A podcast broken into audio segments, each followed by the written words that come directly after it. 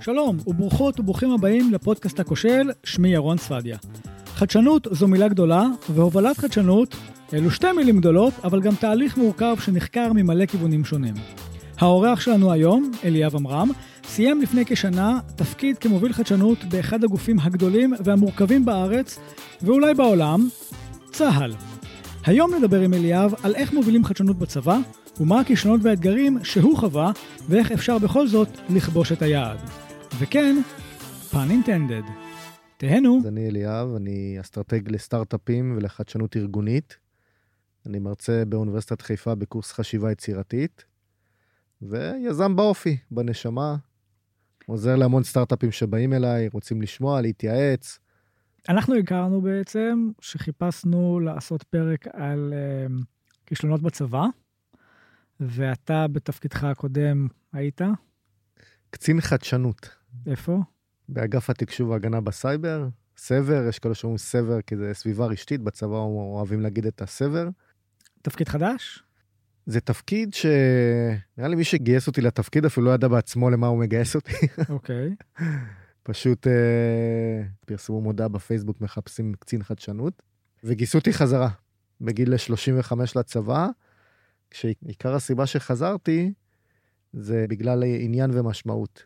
משמעות למען ביטחון המדינה, שזה אחד מהסיבות שאני כאן ונמצא פה, ואני מקדם המון סטארט-אפים גם בתחום הזה, והיה לי ככה, היינו גרים ברמת גן, אז היה לי, היינו גרים שם בגבעה, הייתי רואה כל פעם את הקריה מול הפנים, זה ממש קרץ לי, אמר לי, אוקיי, אני רוצה להגיע לקריה, וחזרתי חזרה לצבא, שבעצם לא ידעו באמת, לא היו הגדרות תפקיד, אמרו לי, אוקיי, אתה חזרת לצבא, נעים מאוד, צבא. שינוי משמעותי, בטח בגיל שלושים וחמש, אחרי שעשיתי סיבוב כבר בכל מיני חברות וארגונים, התיישבתי בכיסא של קצין חדשנות, ושאלתי את המפקדת שהייתה לי שם, רענית, אוקיי, מה את רוצה שאני אעשה? איך מתחילים? איך מתחילים? אמרה לי, את האמת שאני לא יודעת. לך תעשה סיבוב בארגונים, תבין איך הם מנהלים חדשנות, תקרא קצת מאמרים, כי בכל זאת הייתי שייך ליועצים ארגוניים בצבא, זה ממדם, מערך מדעי התנהגות, הוא מאוד אקדמי, זה חוזרי שירות כאלו שסיימו תואר שני, מחזירים אותם חזרה לצבא לייעץ, ולתת מניסיון החיים שלהם לצבא, ואחד הדברים הראשונים שעשיתי, זה באמת סבב בארגונים, ולהבין איך הם מנהלים חדשנות, הייתי במייקרוסופט, באמדוקס, גם בגופים ביטחוניים, שב"כ, מוסד, כדי להבין איך הם מנהלים חדשנות, ועוד ממש סיבוב ככה גדול, וגם מאמרים, וגם להבין ככה באמת מה השיטה הכי טובה, מהמתודולוגיה הכי טובה לנהל חדשנות, ובעצם לחזור חזרה הביתה, להבין מכל מה שראיתי, מה הכי רלוונטי לתרבות הארגונית, לעשייה של הצבא, ומשם לבנות את תוכנית החדשנות, האקסלרטור, בעצם זה עיקר, העיקר העשייה שלי, היה בעצם בניהול אקסלרטורים וסטארט-אפים בתוך הצבא שהגיעו ויזמים, ועזרתי להם לממש את היוזמות שלהם, ועד לשלב של בעצם המימוש והתמה, זה גם היה חלק מהתפקיד שלי, וגם היה לנו חלק שאם יש כבר יוזמה שיש סטארט-אפ בחוץ, אז עזרנו גם לסטארט-אפ בעצם לתקשר עם הצבא, ובעצם להתחיל לקדם את, ה, את המיזם, את הסטארט-אפ שבא מבחוץ בתוך הצבא. ציינת באמת את העולם של איך מובילים חדשנות בחוץ, בארגונים גדולים וכו'. עכשיו זה עולם ומלואו, באמת, עם, עם המון מחקרים בנושא וכו'. יש כמה נקודות, אני חושב שעולים ב- בכל מאמר שכזה, מן הסתם הדברים אולי שהם obvious, במיוחד בקורפורטס uh, גדולים, שזה הפחד משינוי, uh, risk averse בעצם, לא רוצים נכון. לקחת את הסיכון, סיכוני. כי אז uh, זה נרשם עליך, והקידום שלך כביכול בסכנה. ההנהלה שלו דווקא סבלנית לתהליכים ארוכים, כי בסוף יש להם את ה-פי אנד אל, וצריך לנהל את זה. היעדר ownership, שוב, בגלל אותו נקודה, של איך בעצם מובילים את זה, אקוסיסטם בתוך החברה, כי בסוף חדשנות יכולה להגיע ממחלקת החדשנות, אבל היא צריכה את ה-buy-in של מחלקות נוספות וכו'. אני מניח שבעולם הצבא, כל הדברים האלו, הם אותו דבר על טורבו. כן. איך, איך זה מתנהל בתוך ארגון צבאי על כל היבטיו? שאלה מעניינת, שאלה מורכבת מאוד. אני חושב שיש, שאחד הדברים המרכזיים, בדיוק הזמינו אותי שבוע שעבר להרצות בפני סטודנטים, מאוניברסיטאות מהעולם, יייל ומלונדון ומאוד מכל מיני מקומות בעולם, על Open Innovation ואיך לעשות סטארט-אפ, From Startup to Scale-up. Mm-hmm. ואחד הדברים המרכזיים שדיברתי עליהם, זה אחד זה הנושא של ערכים. ערכים, אמונות, למה אנחנו באים, למה התכנסנו פה, ולהגדיר אותם מאוד מאוד טוב אצלך אישית, ואז כשאתה מדבר עם שותפים, יותר קל לשכנע אותם. אז uh, יש גם כאלו שותפים שהם כבר, uh, לשכנע את המשוכנעים, ישר אומרים חדשנות, יזמות, יאללה, אנחנו רוצים. אחד כזה היה uh, קצין הקשר והתקשוב הראשי, טל יריב ניר, uh, הוא היום ב- ב- במילואים, הוא uh, גם uh, יזם uh, באופי שלו, והוא uh, בעצם, uh, קצין התקשוב הראשי, הוא בעצם uh, ראש המטה של אגף התקשוב, וראש המטה, שם הכסף הגדול נמצא, אז הוא היה האונרשיפ, הבן אדם הראשון שנתן רוח גבית מאוד מאוד מאוד משמעותית להצלחה של, להצלחה של התוכנית, ושבניתי את התוכנית, הוא אמר, יאללה, מה אתה רוצה? כך, דחף, היה לנו ממש כימיה ממש טובה כדי לקדם את המיזמים, והדבר השני, בהקשר של שותפים, הסתכלתי גם מבחוץ,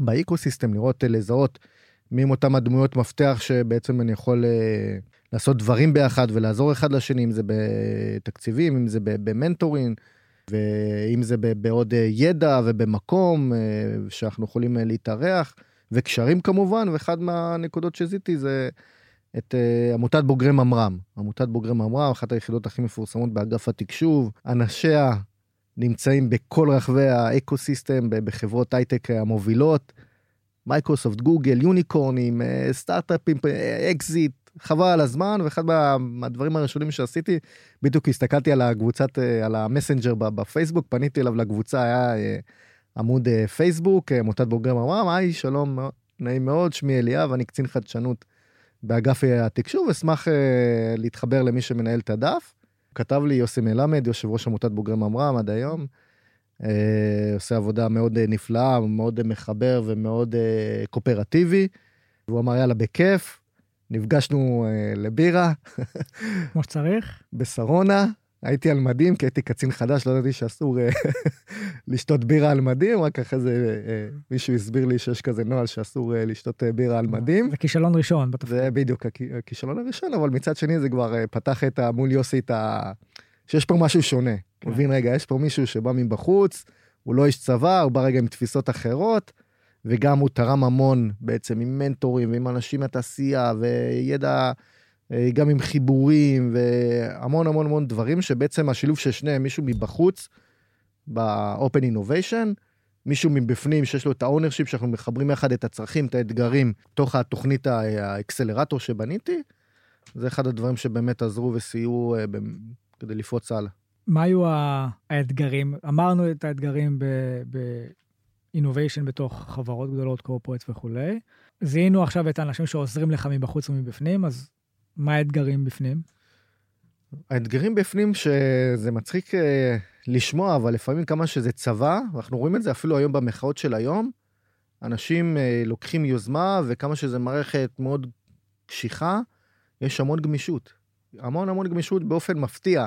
פתאום ההיררכיה, אתה מבין שהיא לא היררכיה כמו שאמורה להיות בצבא, ו- ואתה צריך להתנהל בתוך הדבר הזה. אני אתן דוגמה, תוכנית אקסלרציה ש- שעשיתי, השלישית במספר, אחת המפקדות, לא אין קובע בשמה כמובן, התחלנו, התחלתי לרוץ בתוכנית, ואז הגיע צוות מתוך אותה יחידה של המפקדת, עם פרויקט מדהים, אני ראיתי את ה... את המצגת שהבן אדם ממש נוגע בפיין פוינט מרכזי, הבן אדם בא עם לט, עם תשוקה, רוצה להציג, מצגת באמת יפהפייה, מכין אותו, עושה איתו, עשינו ככה ממש איזה שבוע ככה מרוכז, דיזיין ספרינט, וממש שעה, שעתיים לפני שהוא אמור להציג לאלוף, לראש אגף התקשוב את המיזם שלו, הוא מתקשר, אומר לי, שמע, המפקדת לא מאשרת לי. מה זאת אומרת? היא החליטה שיש מיזם כזה דומה, ואנחנו נכנסים פה לאיזה פינה, יצא פוליטיקה ארגונית, אתה יודע, אני מדבר על תוכנית שהיא ראש מטה, תת אלוף, ראש אגף, אלוף בצה"ל מחכה לשמוע, מפקדת דרגת רמ"ח, אומרת, לא מצטערת, הבן אדם לא יציג את המיזם, זה לא, זה לא בקנה עם הפעילות שאנחנו עושים, ואת, גם כשאני מדבר עם הבן אדם, הוא ממש כמעט עם דמעות בעיניים, כן. אני לא מבין, איך זה? ואני דיברתי איתה, אמרתי לה, תקשיב, לפחות תני לבן אדם, אחרי זה, אוקיי, אל תקדמי, או תפסלי, או תגידי בוועדה שאנחנו, הקמתי כזאת ועדה עם הבכירים של אגף התקשוב, תגידי שזה, יש כבר מיזם, או שזה לא פוגש, אבל תני לבן אדם למצות את הפוטנציאל, את מה שהוא הכין, את העבודה הקשה. לא, ממש פקודה ישירה, בפקודה שלה כן תפסה, לא השתתף במיזם שאני חושב שהוא היה יכול להיות ממש מדהים. מעבר באמת לפגיעה האישית, כאילו, שזה תוכנית ומיזם עכשיו שיכול באמת להצליח ובגדול, לדעתי, אז רגע, עשיתי חושבים עם עצמי, מה לא עשיתי באמת בסדר, ואיפה היו הטעויות שלי, ומה לא התנהלתי נכון, כי בסוף זה צריך שניים לטנגו, וצריך בטח ביזמות, יש לך יחידות, יש לך מפקדים, ואף מפקד, ואולי גם לא מעט שיחות עם מפקדים, רגע, אתה גונב לי את החייל, יש לו מלא משימות, ואני מרגיע אותם. רגע, תדאגו, זה אחד שלכם, אתם בסוף מגדירים לו את המשימות, אני בא לתת איזה זווית אחרת, אנחנו ננסה, ננסה לדאוג למשאבים. אז מעבר לאלבון, קודם כל לנסות להבין לעומק, ניס... ביקשתי את הפגישה עם אותה מפקדת, וניסיתי להבין בדיוק למה היא לא הסכימה, ואמרה לי, שמע, המיזם הזה יש משהו כבר דומה שאנחנו מריצים אותו, והוא פשוט ללכת סחור סחור, וזה לא, זה לא המיזם מדויק, וגם היא צינה ככה בעקיפין את הנקודה הזאת, שאתה גונב לנו חיילים מהיחידה, שהם... אבל משם הגענו, היה משהו מאוד יפה, שא' הבנתי אותה, וב' היא הציעה כזה דבר. אני אביא את האנשים שלי, לא מעט מפתחים, מחלקה מאוד גדולה באגף התקשוב, אבל אני נותנת לך אותם לשבוע, ואז אני מחליטה איזה מיזם אני רוצה לקדם, ואיזה מיזם אני לא. אמרתי, אוקיי, אני מעדיף את זה, על פני פתאום שישימו מקלות בגלגלים באמצע תוכנית אקסלרציה. בטח אם יש לי עכשיו שתה ומבינה גם כן את היתרונות, גם כמובן הסברתי לה למה זה חשוב, ולמה זה כדאי, ואתם יכולים לקבל איזה תקציבים מראש המטה, אתם כל פעם באים, אתם יודעים, מציגים לראש מטה תקציבים, אנחנו רוצים תקציבים, הנה, זו דרך שלכם לקבל תקציבים, ומשם באמת, באמת להבין את הצד השני, להבין את מה הוא רוצה, ואיך הוא מקדם, ואיך חשוב לו לקדם את האנשים שלו, באמת הגענו להסכמה ששבוע היא נותנת לי את האנשים לאותו דיזיין ספרינט בתוכניות הבאות, באמת אחרי זה אנשים באו ו... היה הרבה יותר טוב, מיזמים בכלל, כי היא נתנה גם רוח גבית לתוכנית הבאה, והיו מיזמים ממש מדהימים. כל בן אדם, גם אתה, גם אני, יש בינינו ערכים, יש לנו אמונות, יש לנו אה, למה אנחנו עושים את מה שאנחנו עושים, אה, איזה דברים, אינסנטיב, מקדמים אחד את השני, וחשוב לגעת ולהבין באמת את הצד השני, לחבר אותו לערכים ולאמונות המשותפים של שני, שני הצדדים, ומשם להמשיך קדימה. אני למחייתי עושה פיתוח עסקי, וזה מאוד, אה, העולם תוכן הזה של איך עכשיו גורמים, בין אם זה לאנשים בתוך החברה, או בין אם זה בטח לאנשים מחוץ לחברה, לבוא למקום ששנינו רוצים להגיע אליו, אבל צריך למצוא את הדרך איך, וכל השיח הזה הוא באמת אה, לוקח את זה שם. אבל בתוך הצבא, אני מניח, אולי דו, לאו דווקא בתוך הצבא, אלא בכלל, לכולנו יש אגו ומחשבות ודברים שאנחנו רוצים לקדם, ובמערכת היררכית כמו בצבא, שבה ציינת תקציבים, תקציבים זה בעיה, כוח אדם זה בעיה, שוב, מערכת שהיא מאוד שונה מהעולם בחוץ, כי בחוץ יש כל מיני גם אפיקים אחרים שאפשר, בין אם זה כספיים אישיים, או בין אם זה דברים אחרים, את, אתה יודע, goals ובונוסים שקשורים לזה וכולי, שתמיד אפשר גם להשתמש בהם כדי לתמרץ. פה אני לא יודע כמה זה קיים בצבא, כל העולם תוכן הזה בכלל של תמריצים, כן. שהם לא אישיים, נקרא לזה. יש איזה משפט שאני מאוד אהבתי, וששמעתי אותו בהתחלה, בהתחלה שמדבר על... שאומר, האמרה כזאת, שאומרת, תרבות ארגונית אוכלת אסטרטגיה לארוחת בוקר, אבל משמעות אוכלת תרבות לצהריים. אוקיי. מה הכוונה? שאם אתה, אתה תבנה, אתה יכול לבנות אסטרטגיה מטורפת, ויכול להיות לך תקציבים, אבל אם אין לך את התרבות התומכת, אז בסוף אנשים יקומו הבוקר, יעשו דברים אחרים, תצעק עד מחר חדשנות, תיתן להם, לא יודע, עשרים אחוז מהזמן שלהם חדשנות, אבל אם התרבות שלך לא מכוונת לשם, זה לא יקרה. ואני התחברתי להמשך של המשפט, שזה שמעתי אותו, המשפט המקורי הוא עוצר תרבות ארגונית אוכלת אסטרטגיה לארוחת בוקר, ויש איזה המשך ששמעתי אותו באחד הכנסים, שמדבר על משמעות שאוכלת תרבות לצהריים. ואז אני מאוד התחברתי לנושא הזה של משמעות, למה אנחנו פה, ולמה כדאי לאנשים, ליזמים להשתתף, ואיפה אני נכנס פה לפיתוח כוח אדם, ואני אגלה איזה סוד קטן, תקציבים, זה לא האישיו בצבא, יש לו מאה תקציבים, זה הכוח אדם. כי בסוף קיבלתי תקציבים, בסוף לממש את התקציבים, זה לא הדבר הכי קשה, לקחת את הבני אדם שיעבדו, את הכוח אדם החיילים, זה הדבר הקשה, ולחבר את זה למשמעות, ולמה הם עושים, ובאמת נתקלתי באנשים שעשו את זה באופן מחתרתי, מתחת לישור של מפקדים, עד איזה, השעות הקטנות של הלילה, היו עובדים, היינו נפגשים, עושים כל מיני דברים מטורפים בבתים של האנשים, נפגשים ו- ומקדמים חדשנות, ובונים איזה מוצר כזה ש... שבאגף אומרים, לא, אנחנו לא מתעסקים, אנחנו אגף התקשוב, זה רק תוכנה, ופתאום אני מביא פה משהו שהוא גם תוכנה וגם הארדוור, מוצר פיזי, ועושים את זה באופן... ואת זה הם עושים למה? כי זה מעניין אותם, כי זה תורם למערכה הגדולה של צה"ל. למה הם עושים את זה בשעות הקטנות של הלילה? כל התשובות נכונות. כי זה לביטחון המדינה, כי יש פה איזה משהו שהוא גדול ומשמעותי, כי הם רוצים להתפתח בעוד תחומים שהם לא הכירו, הם רוצים להתנסות בענן, כדי שיפתח את המוצר שלו, ו... אבל בעיקר, בעיקר זה החיבור למשמעות. אם זה ניתן את הדוגמה הכי בולטת שהיה בתקופת הקורונה, הגל הראשון, כולם היו באטרף, מה עושים, ומלא מלא מלא יוזמות, ואנשים רק, הכל פימפם, לא פימפם, הכל ביאבע, סליחה, הכל ביאבע מלמטה, והיה רק צריך לתת לאנשים את הכלים, את המרחב, את הספייס, לחבר ביניהם, והם כבר עשו את הכל, כי הם הבינו שקורה פה משהו, שאנחנו יכולים פתאום להיות באיזה בעיה, במצוקה שתפגע בביטחון המדינה, במצוקה שתפגע באנשים, ב... בתחלואה, והם נרתמו, והם עשו את הדברים עד השעות הקטנות שבלילה, אני מקבל אס-אמסים, ונפגש עם אנשים, ונוסעים מעבר לקו הירוק, כדי לפתח איזה, איזה מיזם, וזה באמת הנושא של, ה, של המשמעות, והחיבור לערכים, ולמה ול, שאתה מאמין. אני האישי שלי האמיתי, זה, אני פה כדי להביא לחיים, סטארט-אפים שמשנים חיים, זה המישן שלי.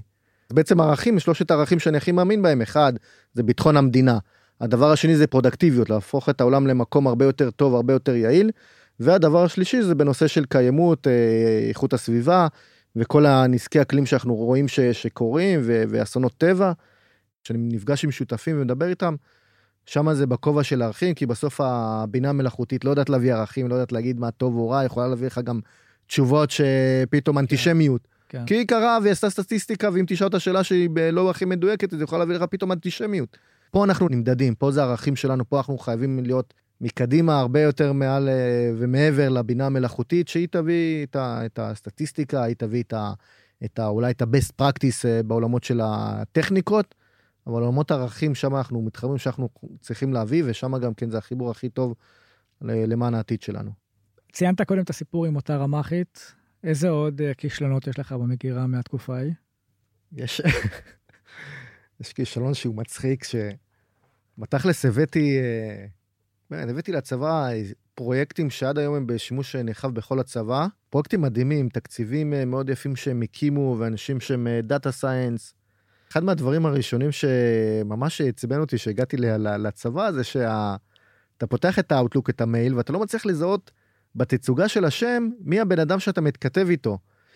כי למה? כי הם סידרו את התצוגה של השם, נגיד לצורך העניין, יש לך כתובת אימייל, אז האימייל שלי זה אמרם אליהו שטרודל ג'ימייל דוט קום, בצבא זה מתחיל אגף התקשוב, קו נטוי, ככה כתובת אימייל שלך, אגף התקשוב, ככה היא מוצגת, אגף התקשוב, קו נטוי, ענף אסטרטגיה, נכון. קו נטוי, קצין חדשנות, ככה זה בצבא. עכשיו מה קורה? שאתה מסתכל על כל המיילים שלך, אתה רואה כולם אגב התקשור, אתה לא יודע... אתה לא יש... רואה בעצם את הסוף של הסלשים האלה. כן, וזה משהו קטן, זה פשוט לשנות את הסדר, זה הכל. לשנות שזה התחיל קצין חדשנות, קו נטוי, ענף הסדר, קו נטוי, אגף התקשור. וזרקתי את זה באחת הפגישות ש... שהייתה לי עם מפקד בכיר באגף, הוא אמר, נשמע מעניין, נחבר אותך לבן אדם הזה, ת, ת, תגיד לו את זה. אתה יודע, זה, זה לא היה המיין אישו שלי, אבל כקצין חדשנות זה משהו שהפריע לי, אני באתי מבחוץ ואני יודע איך זה דברים, זה הרבה יותר קל יהיה לאנשים, משהו קטן, משהו פשוט שיהפוך את החיים של כולנו, כמו שהזכרתי מקודם בערכים, יעילות, אפקטיביות, mm-hmm. למצוא בקלות את האנשים במייל, שאתה פותח האטלוק זה, זה א' ב', ואני מדבר עם הבן אדם שהוא הפנה עליי שאחראי על זה ב, ב, ב, בתוך היחידה, והוא אומר לי, כן, כן, נכון, זה חשוב, אנחנו מטפלים בזה. וזה היה באיפה שהתחלתי את התפקיד ב-אלפיים שמונה עשרה, ואני אומר, רגע, אני לא מבין, כאילו כזה דבר פשוט, ש... וכל פעם, אתה יודע, זה גם משהו שמציק לך, כי כל פעם אתה רואה את זה מול העיניים, כן. כל יום אתה רואה את זה מול העיניים, אתה אומר, אני קצין חדשנות, אני משהו קטן, תן לי לשנות, כאילו, באים יזמים, אני תומך בהם, אני עושה דברים באמת מדהימים, אבל משהו קטן. עובר עוד כמה חודשים, מתחלף בן אדם, פונה אליו, שלום, אני אליהו, שמע, צריך ככה וככה, זה ישפר את ה... זה מאוד מייל כזה. לא, לא, לא מתקדם. טוב, אני פונה ל, ליחידה, זו יחידה אחרת שהם החיים שהם בעצם אני פונה אליהם, זו יחידה אחרת באגף התקשוב, והם פותחים לי את המייל, אני אומר להם, תקשיבו, תשנו לי בבקשה את השם, אני רוצה שהשם שלי יתחיל עם השם שלי. אומרים לי, אין, אין לנו בעיה, אנחנו משנים לך. טוב, סבבה, שינו לי את השם, איזה יופי, אני ראיתי, ולאט לאט אנשים ראו שפתאום, היי, זה יותר נוח. השם שלך, כאילו, קודם כל מופיע בהתחלה, קל למצוא אותך. ואחרי גם איזה כמה חודשים, איזה יחידה אחת באגף התקשוב, נפל האסימון, כל היחידה החליטה גם כן לשנות את זה, ואז, ואז בעצם אני פונה עוד פעם לא, לאותה יחידה שאחראית על הפתיחה, אני אומר, תקשיבו, אני מבקש משהו קטן, בואו נשנה את זה, שזה יהיה ככה, לכולם, כל מי שאתם פותחים. אומרים לי, לא, יש כזה נועל.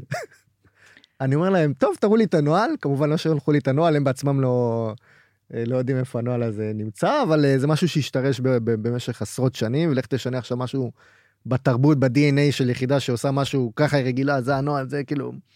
התחלף גם מפקד באחר, אני עולה לתת אלוף אחר באגף התקשוב, לא כשיח הזה, אני אומר, תקשיב, אני מנסה כבר, שיהיה לכולנו יותר קל, לשנות את זה, כאילו, אתה יודע, חלק מהשיחות, אני מקדם כאילו את התת-אלוף אחר, מקדם את התוכנית אקסלרציה, ואני אומר לו, זורק לו את זה, הוא אומר לי, וואלה, רעיון טוב, דבר עם הבחור הזה, בחור אחר, ביחידה אחרת, הוא אחראי על זה, משנים את זה, טוב, שולח, ועכשיו הכל כבר, אני גם מתחיל להתעצבן, כאילו, וואלה, חבר'ה, משהו קטן, אני פה מתעסק בדברים הרבה יותר חשובים, תשחררו.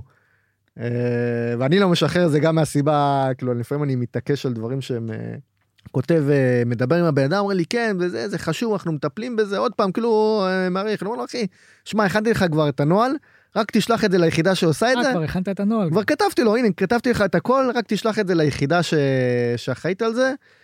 הוא עושה לי, שמע, אני מבין שזה יכול לעזור, אבל זה לא בסדר עדיפויות שלנו. וזה כבר אמרתי, טוב די, אליה, אבל אתה...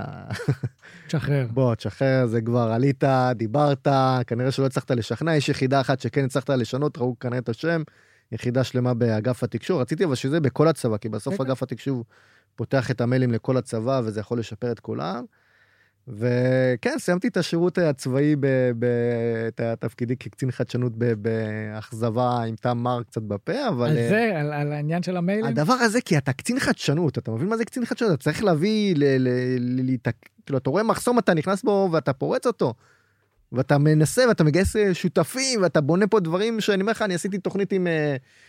תוכנית יזמות עם השב"כ, עם המוסד ביחד, ופרצנו פה דברים, ועשינו דברים מגניבים ותקציבים של מיליונים. והדבר הקטן הזה לא הצלחתי, וזה קצת אכזבה, אבל כן, שמע, לומדים את זה, בסוף לדעת גם כן על מה להתעקש, ו... ובסוף אני מאמין שזה יקרה, כן, אולי עשיתי את הסנונית הזאת, ואם יחידה אחת עושה את זה, ואז פתאום עוד מישהו, בסוף דיברתי עם מספיק אנשים, שיכול להיות ש... לא יודע, אם אני אחזור עכשיו לצבא, יכול להיות שכבר זה כן הוטמע. טוב, אם יש פה אנשים שש... מהצבא ששומעים אותנו, אז תעדכנו אם, אם, זה... אם זה שונה או לא באוטלוק הצבאי. אמרת שגם חלק מהתפקיד שלך היה להכניס חברות מבחוץ לעבודה עם הצבא. כן. אז איך עושים את זה? איך, איך מכניסים סטארט-אפ שהוא אג'ייל, הוא רץ, הוא קטן אולי, הוא מקבל החלטות מהירות, לתוך בדיוק ההפך, הצבא? זו שאלה טובה. אני חושב שזה מתחיל בלהכיר את החוקים, טוב, להכיר את החוקים לעומק, איך הם עובדים בצבא, ומשם להביא את ה... איפה החוק לא כתוב. אוקיי, מה זה אומר? ואיפה החוק מאפשר לך, או הנועל מאפשר לך גמישות. לצורך העניין, הדבר הכי, שהכי בלט לי, שהגעתי ובתוכנית אקסלרציה הראשונה שעשיתי, שהחבר רצו לקנות מעבד רסברי פאי, מי שמכיר, או ארדואינו, או דברים כאלו שהם יוכלו לפתח דברים, ו... לך תתחיל לרכש צבאי בתוכנית אקסלרציה, זה כנראה אתה תביא את הרכש רק לאחר, לאחר שנה או יותר מאוחר, וזה כבר לא רלוונטי. וכשאתה מבין את ה... איפה מרחב הגמישות, אז מרחב הגמישות, נגיד לדוגמה בהסכמים, בחוזים, איפה הוא מאפשר לך כן להכניס איזה סעיף של רכש מהיר, או כן להגדיר איזה תקציב מסוים, שלא דורש לצאת למכרז. באמת ברגע שאתה מבין איך שזה עובד, ומה המגבלות, ולהבין לעומק את התקציבים, ולהבין שאתה יכול, יש לך מקום לגמישות, שאתה עושה התקשרות עם איזה חברה. ואז בעצם באחד מה, מההתקשרות שעשיתי, ביקשתי מהם מאותה חברה, אחרי תקשרו, תשאירו סעיף לציוד משרדי. והרסברי פאי הפך להיות ציוד משרדי. בדיוק. שואלים לי, אוקיי, מגיעים לתוכנית, טוב, אנחנו צריכים לקנות רחפה, אנחנו צריכים לקנות רסברי פאי, אנחנו צריכים לקנות זה, אמרתי, בסדר, תביאו, קפצו לה כ-אס פי פה ליד, תביאו לקבלה, אני דואג להחזיר לכם את הכסף. טבלת אקסל, שותפים, ישר הכנסתי את הדברים, החבר'ה הלכו, קנו, קיבלו כסף מהרגע להרגע, דברים שלא קיימים בצבא, ו... זה גם בחברות יכול להיות אתגר לא קטן. כן. בפרויקטים שהבאתם סטארט-אפ מבחוץ לתוך הצבא, אז יש פה גם אתגר קונספטואלי בכלל, באיך אני מחבר מערכות אזרחיות לצבאיות. נכון. נכון, נכון מאוד. זה גם אתגר, וזה גם הוביל אותי לנקודה הבאה, שזה בעצם אחד מהגופים שעזרו לי, ובעצם קידמו את ההתקשרות האלו, זה מפת. בסוף מפת זה גוף שמי שמכיר או לא מכיר, כיפת ברזל, הרבה אנשים מפקדים בצבא, מחוצה לו, אמרו לו, לא, זה לא יצליח, זה לא יעבוד.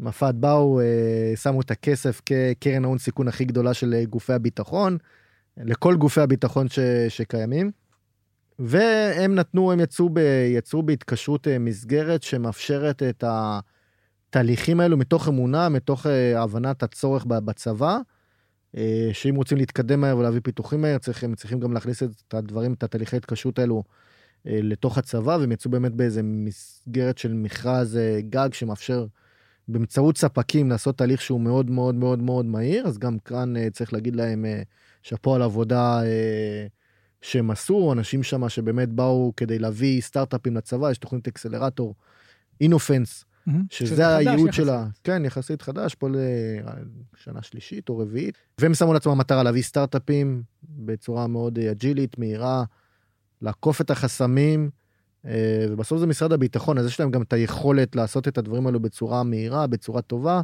יחד עם גופי החדשנות בצבא, או גופים שונים שקמים בצבא, כדי להביא את הסטארט-אפים. אז אני אגיד לדוגמה, אחד מהשטאפים שהיו, וגם עזרו בתוכנית, וגם עשיתי איתם, העברתי להם תקציב, כיחידה צבאית למפת, ואז הם, היה לנו פה קשר מאוד טוב, שבעצם עזר לנו לפתח יוזמות חדשניות בצורה מאוד מהירה. מתי עזבת את הצבא? לפני חצי שנה, שנה בערך. בתהליך שעשית כדי ללמוד איך לקדם חדשנות, ובתוך הזמן שלך בצבא, והיום במבט לאחור, מה האינסייטס שלך לאיך לקדם חדשנות בתוך ארגון גדול, בין אם הוא קורפורט או בין אם הוא בצבא? שאלה טובה. אני חושב שאחד הדברים שאנחנו גם כבני אדם, שזה גם כתוב בסוף של מגילת אסתר, אפרופו פורים שסיימנו לו מזמן, אי אפשר למצוא חן בעיני כולם. Uh, במגילה כתוב, כתוב מרדכי היה אהוב על רוב אחיו, mm-hmm.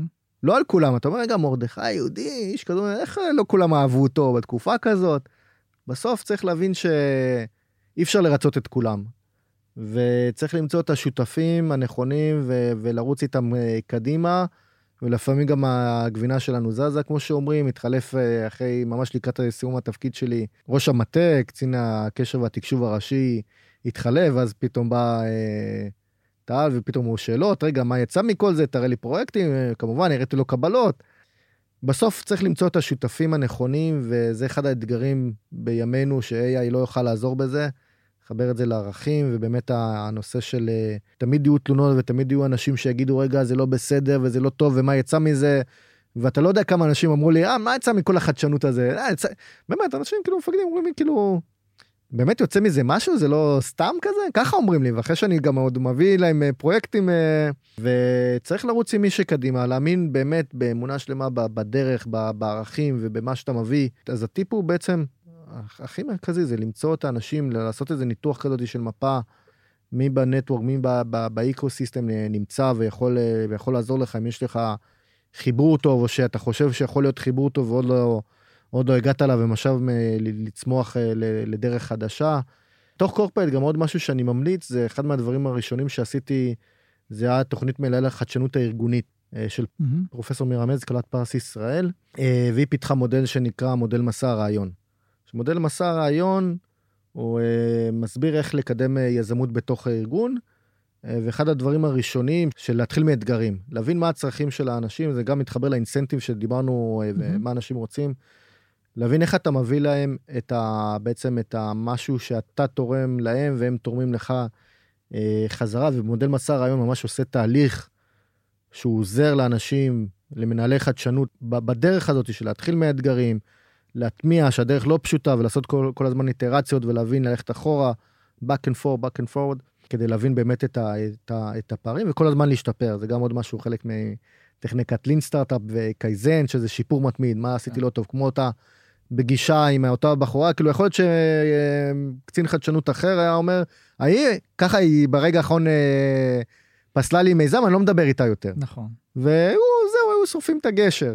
ולא לקחת להאמין באמונה שלמה, יש אנשים שאפשר לרוץ איתם, יש אנשים אולי שצריך רגע את החיזוק, ולהבין רגע יותר טוב לעומק, להכיר יותר טוב את הבן אדם שמולך, ואז משם לצאת קדימה. זה קצת מתקשר לתיאוריות שבשכנוע, אפרופו הימים שאנחנו עוברים, שאומרים שאין סילבר בולט לאיך לשכנע בן אדם, אבל אחת הדרכים זה שהצד השני ידמיין את עצמו במקום שלי לצורך העניין, ונקודת המבט שלי, וככה הצד השני יכול אולי להבין, להזדהות, לקבל את האתגרים שאני עובר, וככה קצת להגיע לשינוי עמדה. אז בעצם מה שאתה אומר, כדי שאני אביא את, ה, את אותו צד שני, אני צריך גם להיכנס לנעליים שלו, להבין אותו, נכון. ובעצם למצוא את המחנה נכון. המשותף. דווקא אני מאוד... גם לא, לא יותר מדי, זה גם החשוב, כי תנסה פעם אחת, פעם, עוד פעם, אבל אם אתה רואה שזה כבר, אתה נלחם פה בקירות, או עם הדוגמה עם הדואר האלקטרוני, לשחרר, לעבור קדימה, תתעסק בדברים המרכזיים, לגמרי.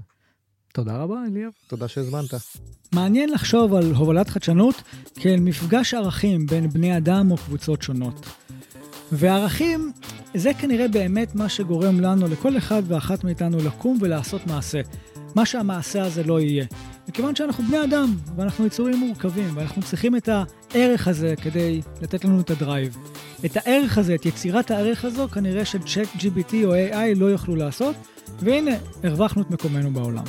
אז תודה רבה לאליהו עמרם על השיחה המרתקת, תודה לכן ולכם על ההאזנה, תמיד נשמח לשמוע פידבק על פרק הזה או פרקים אחרים, ואתן ואתם גם מוזמנות ומוזמנים לעקוב אחרינו באפליקציות הפודקאסטים השונות. אני הייתי ירון ספדיה, ואנחנו נפגש בפרק הבא. ביי!